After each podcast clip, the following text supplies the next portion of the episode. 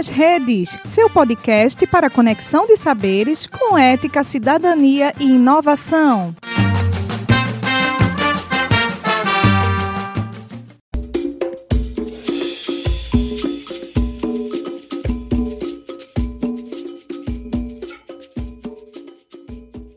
Começa agora a Segunda Feminista, um projeto do Grupo de Trabalho Gênero da Ampul Brasil.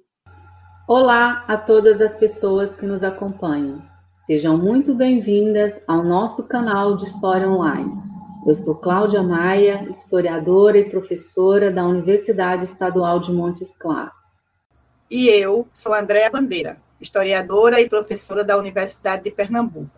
Juntas, coordenamos este podcast que pretende divulgar pesquisas e ampliar o alcance das narrativas sobre mulheres, gêneros e feminismos. Todas as segunda-feiras, traremos uma nova roda de conversas com quem faz história.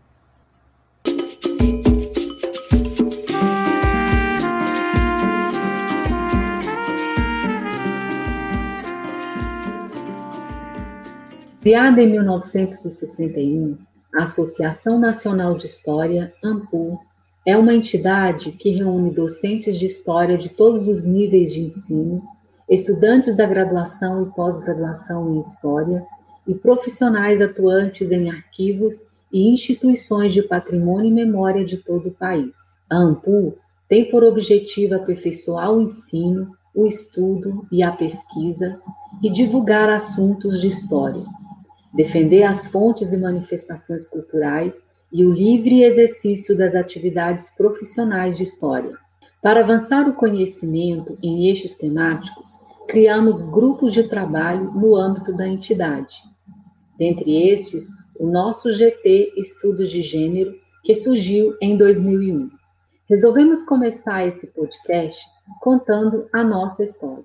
Por isso, nesse primeiro episódio, convidamos duas fundadoras do nosso GT que são também pioneiras nos estudos sobre mulheres e gênero no campo da história no Brasil. A professora titular da Universidade Federal Fluminense, Raquel Soyer. Raquel é doutora em História pela USP, autora de vários livros, dos quais destaco aqui o Condição Feminina e Formas de Violência, publicado originalmente em 1989 e o belo livro O Feminismo Tático de Berta Lutz.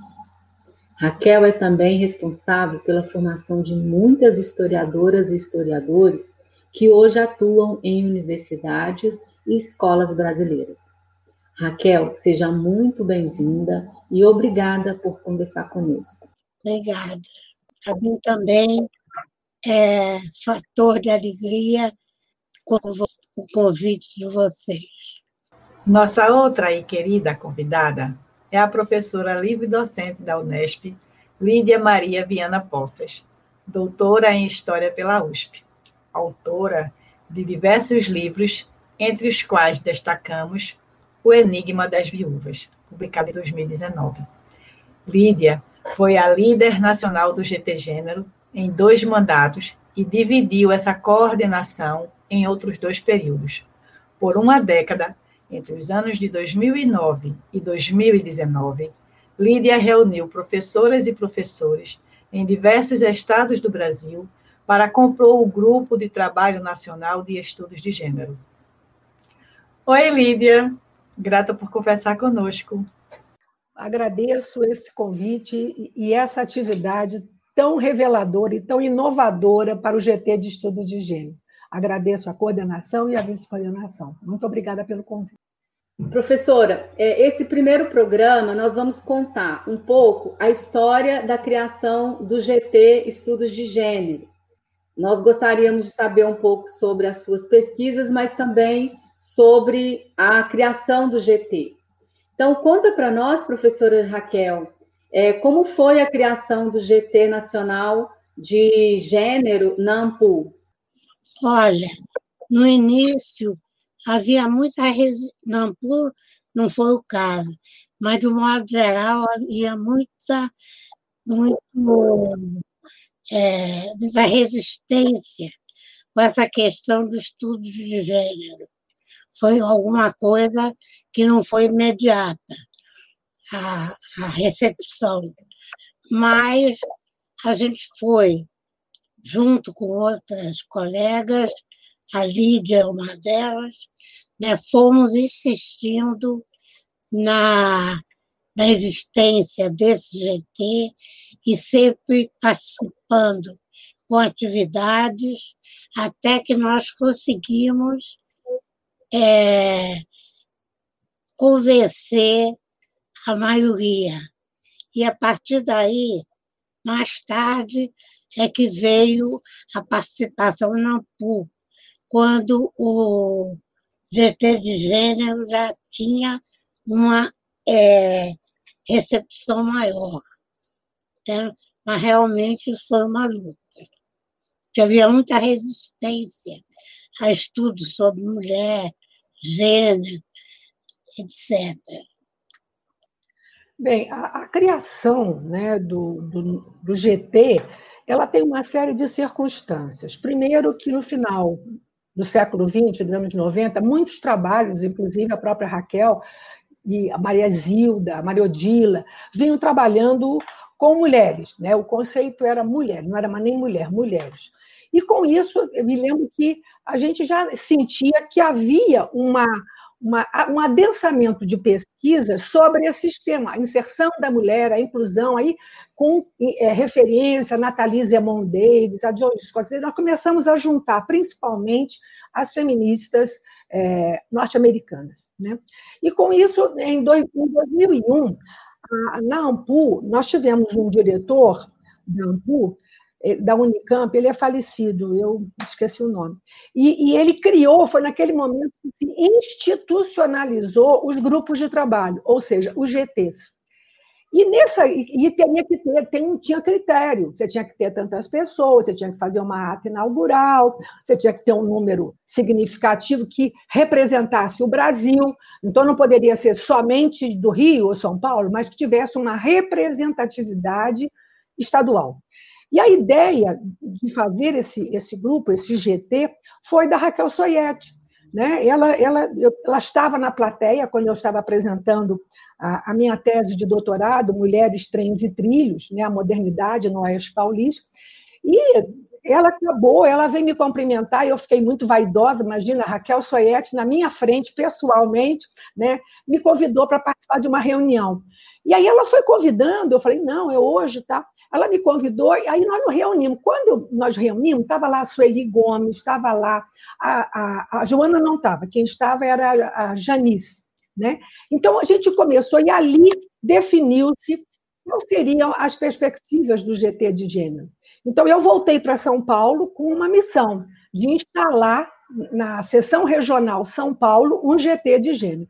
Foi um trabalho muito duro porque ah, já havia é, prof, colegas nossas trabalhando, mas de uma outra perspectiva, não da perspectiva de gênero especificamente, e a, a, a outras colegas fizeram o mesmo. Então, a gente saiu dali né, com uma. uma até eu, eu, conto isso num texto que eu já escrevi, tentei reunir, porque a, essa ata, inclusive, que seria um documento histórico, fundador né, da, do nosso grupo, ela desapareceu então, o que, o que, que eu usei? A gente, eu, come, eu comecei a usar testemunhais, pessoas que estavam na reunião, confirmando que houve aquela reunião, né? Na, naquele momento lá, em 2001, em Niterói, no campus da, da, da Fluminense, da Federal Fluminense, e ali, então, se institucionaliza com o apoio da AMPU, aprovado na Assembleia da AMPU, o GT é, de estudos de gênero, para nossa alegria, quer dizer, form, form, formalizamos né, uma perspectiva analítica e uma perspectiva de pesquisa. Lídia, hoje o GT Nacional é composto por 13 GTs das AMPUs regionais. Quais as principais dificuldades que vocês encontraram na articulação e consolidação do GT Nacional? Bem, primeiro que esse número 13 não é número de azar, é um número positivo nosso.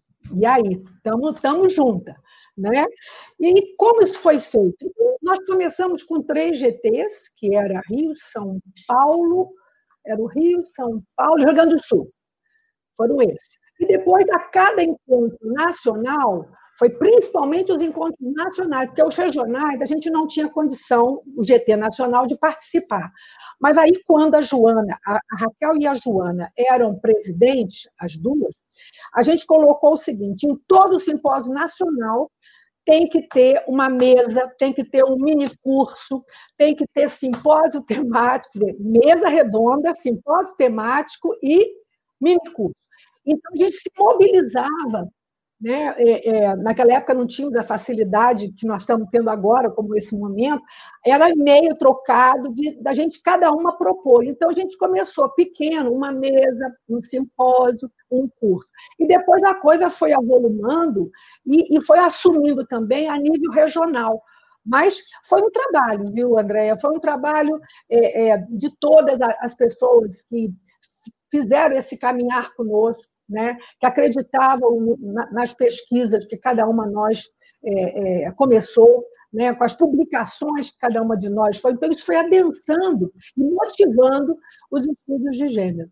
Agora, foi um trabalho de companheirismo, eu acho que foi um trabalho de luta de companheirismo de todas as colegas dos regionais. Hoje, quando eu olho aquele mapa e vejo 13 GTs no Maranhão, a gente não conseguia, é, é assim, muito rico. É, para mim, eu fico muito feliz de ver é, onde nós estamos em termos dos estudos de gênero no nosso país. E agora, na América Latina, nós estamos fazendo esses estudos além da nossa fronteira. Isso está sendo muito interessante. Né? E por que gênero? O que isso significa? Eu, eu, prefiro assim, como eu conceituo, se você me permitir, porque definir, eu, eu ainda tô, o meu conceito de gênero é móvel ele não é um conceito definitivo. Né? A gente vai. Mas qual é a premissa básica desse conceito, ou é essa categoria analítica, né, criada nos anos 80 por uma, é, pela, pela experiência da John Scott, baseada em Lacan, um pouco no, no, no, Foucault. Quer dizer, a gente veio de lá. Então, o que, que ficou lá no, no início que é gênero? Gênero é, são relações sociais que vão é, investir papéis, identidades de gênero para homem e mulher. E, e, e essa, esse ser homem e mulher, é, eles não nascem com todos esses papéis normativos da nossa sociedade, principalmente ocidental, porque esse conceito, inclusive, ele tem uma outra perspectiva no Oriente, na África, com as decoloniais. Então, eu, eu vou ficar nesse conceito básico, que é gênero. Gênero é um sistema de relações sociais e baseadas é, que varia de sociedade para sociedade, eu estou falando da nossa, né, a sociedade cristãs, onde papéis masculinos e papéis femininos são definidos e perpetuados por uma prática cultural, educacional, midiática que está até tá hoje. Então, como desmontar é, é, o que é ser mulher, o que é ser homem, quer dizer, desnaturalizar. Eu acho que o grande avanço de, do gênero foi desnaturalizar o sexismo, né? do que seja o homem e a mulher. Tá? A famosa frase da, da Simone, não nascemos mulher, mas também não, não se nasce homem. Então, a gente pega essas duas perspectivas. Eu acho que é um passo revelador, por isso que há muita confusão e, e as pessoas não entendem que é gênero entendeu? Porque ela hoje mistura identidade de gênero, sexualidade, que é um outro momento, mas gênero foi pensado enquanto uma construção sociocultural na nossa sociedade. É isso. Raquel, no Brasil, a senhora foi uma das pioneiras nos estudos sobre mulheres e gênero na, na área de história. O que levou a senhora a estudar essa temática? Olha, eu desde muito cedo me incomodava muito a desigualdade de tratamento entre homens e mulheres. Era uma coisa que me fazia mal. Por exemplo, nas festas, em família, os homens ficavam de um lado, as mulheres de outro. Não havia trocas, entendeu? Dizer, era tudo separado. E os homens também, em termos de tudo, tinham é, preferências, né? o que não acontecia com as mulheres. Então, isso realmente é visto, no meu caso, com certa dificuldade, com bastante dificuldade. Então, desde cedo, a gente começou a colocar questões que punha essa atitude em, em dúvida, em termos de, digamos assim, de, é, de eficácia, de, de, de, de projetos aí. E aí, desde muito cedo, ao entrar na, na, na, na, na faculdade, houve movimento meu e de outras pessoas no sentido de contribuir para mudar esse quadro. E foi isso que aconteceu. E como é que a senhora é, lembra que foi a recepção das pesquisas sobre mulheres e gênero entre os colegas historiadores e historiadoras? Do início não foi muito boa acolhida, não. Isso veio na medida que foi, é, foi crescendo a importância dessas pesquisas, as coisas foram mudando. Mas no início houve muita resistência. Não foi alguma coisa que foi aceita. Havia muito preconceito em relação à coisa de mulherzinha, em relação à questão de gênero, a, a todas as essa, essa problemática. É, a senhora desenvolveu várias pesquisas na área de história das mulheres e estudos de gênero, que são hoje referência obrigatória para nós, né? É, todas nós, historiadoras, quando começamos os nossos estudos, obrigatoriamente temos que ler os seus trabalhos, porque eles são muito importantes na nossa área. Dessas pesquisas que a senhora desenvolveu, né, dos livros que a senhora publicou, qual deles a senhora mais gostou de fazer? Olha, eu gostei de fazer todos, mas gostei muito do primeiro livro que eu fiz sobre mulheres pobres, né? Se vocês conhecem. Ah, foi uma pesquisa bastante intensa. Isso aí, se não me engano, foi minha tese de doutorado, né?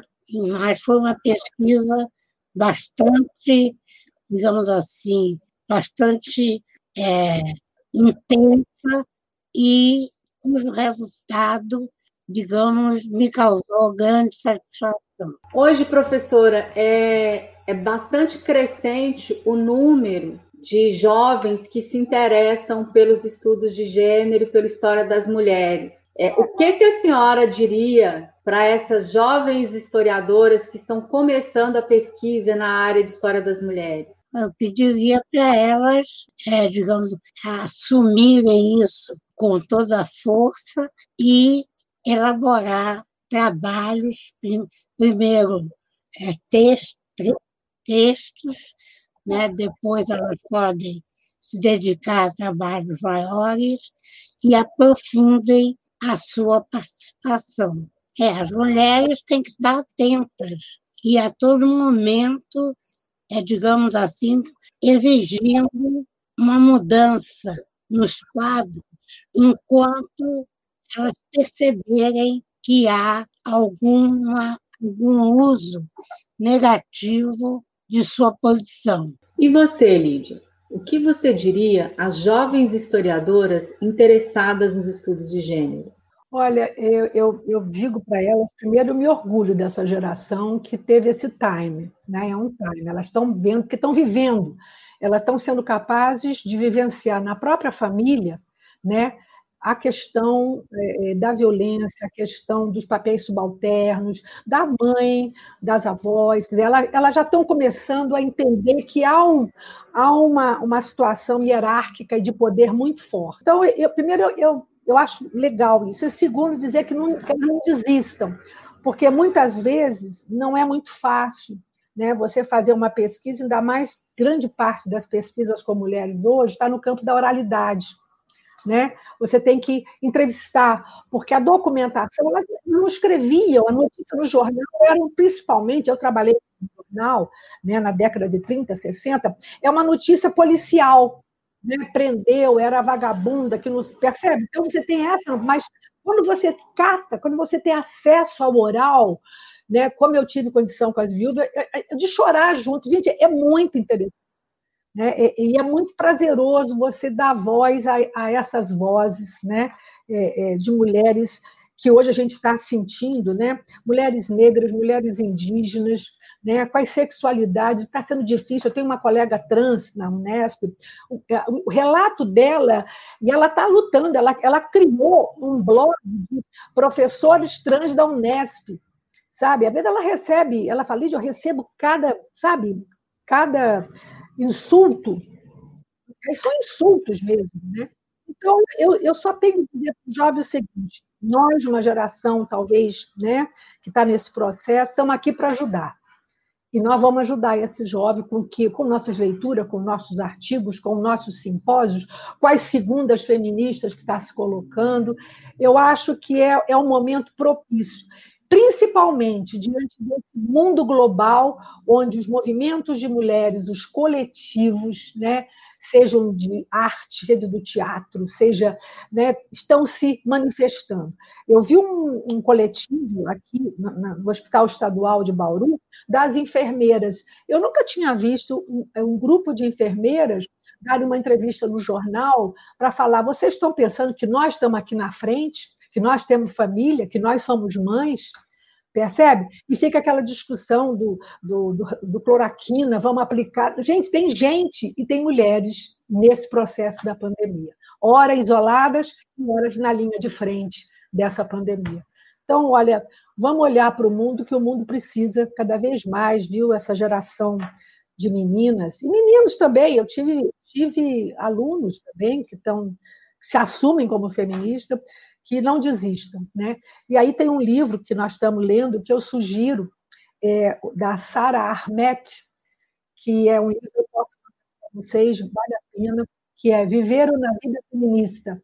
Ele está em espanhol, é um livro de 2018. Gente, leiam quando ela diz assim: a feminista é uma quebra-prazeres ela é uma rebelde intensa, mas é muito bom. E ela fala dela e do trabalho dela. É um livro quase que de ego-história, sabe? Ela vai contando, eh, ela na universidade em Londres, porque ela é paquistanesa.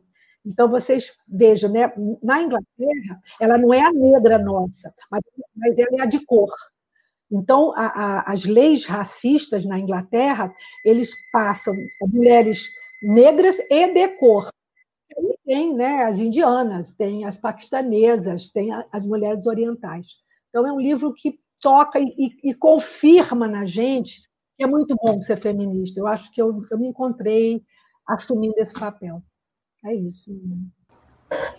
O programa de hoje inaugura o Segundas Feministas. Neste programa, encontramos-nos com duas professoras que marcam a história da intelectualidade brasileira, com seus pioneirismo na luta pela produção acadêmica e historiográfica de qualidade, capazes de transformar a nossa realidade social através da educação sobre o conhecimento do nosso passado.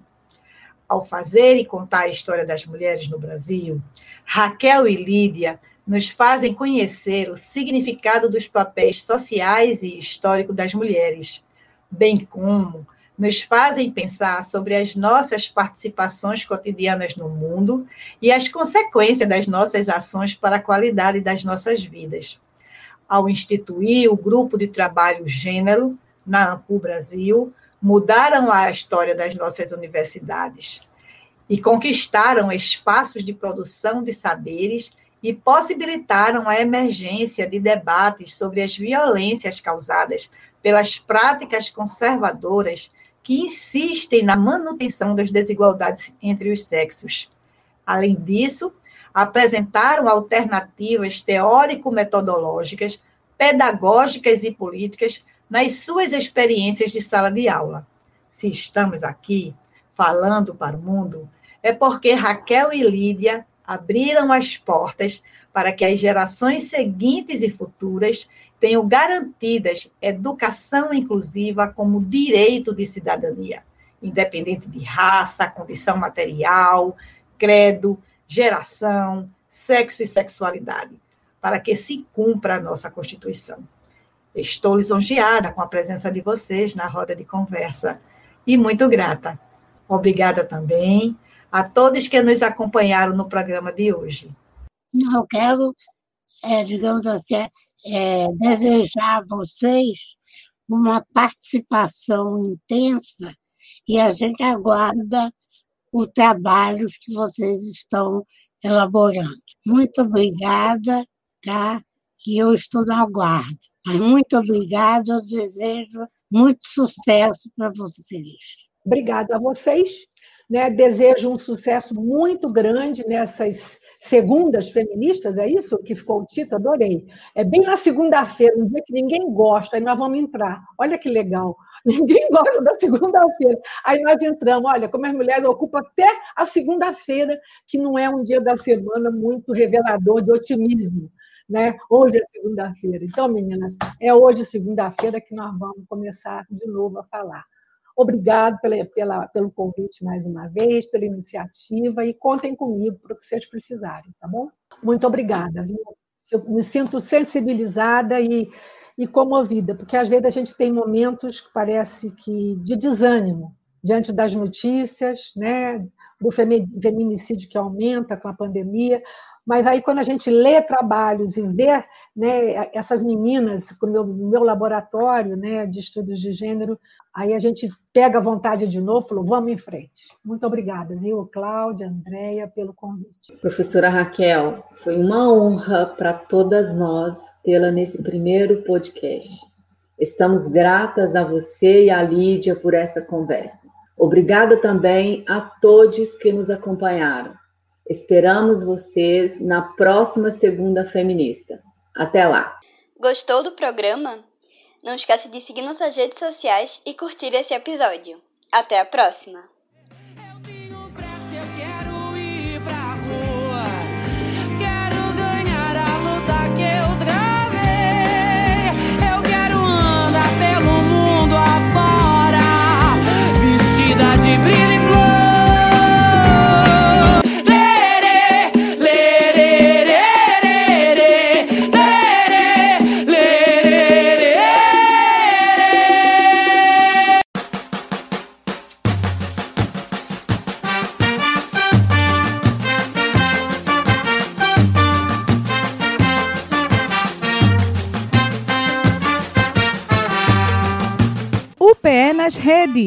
Podcast para conexão de saberes com ética, cidadania e inovação.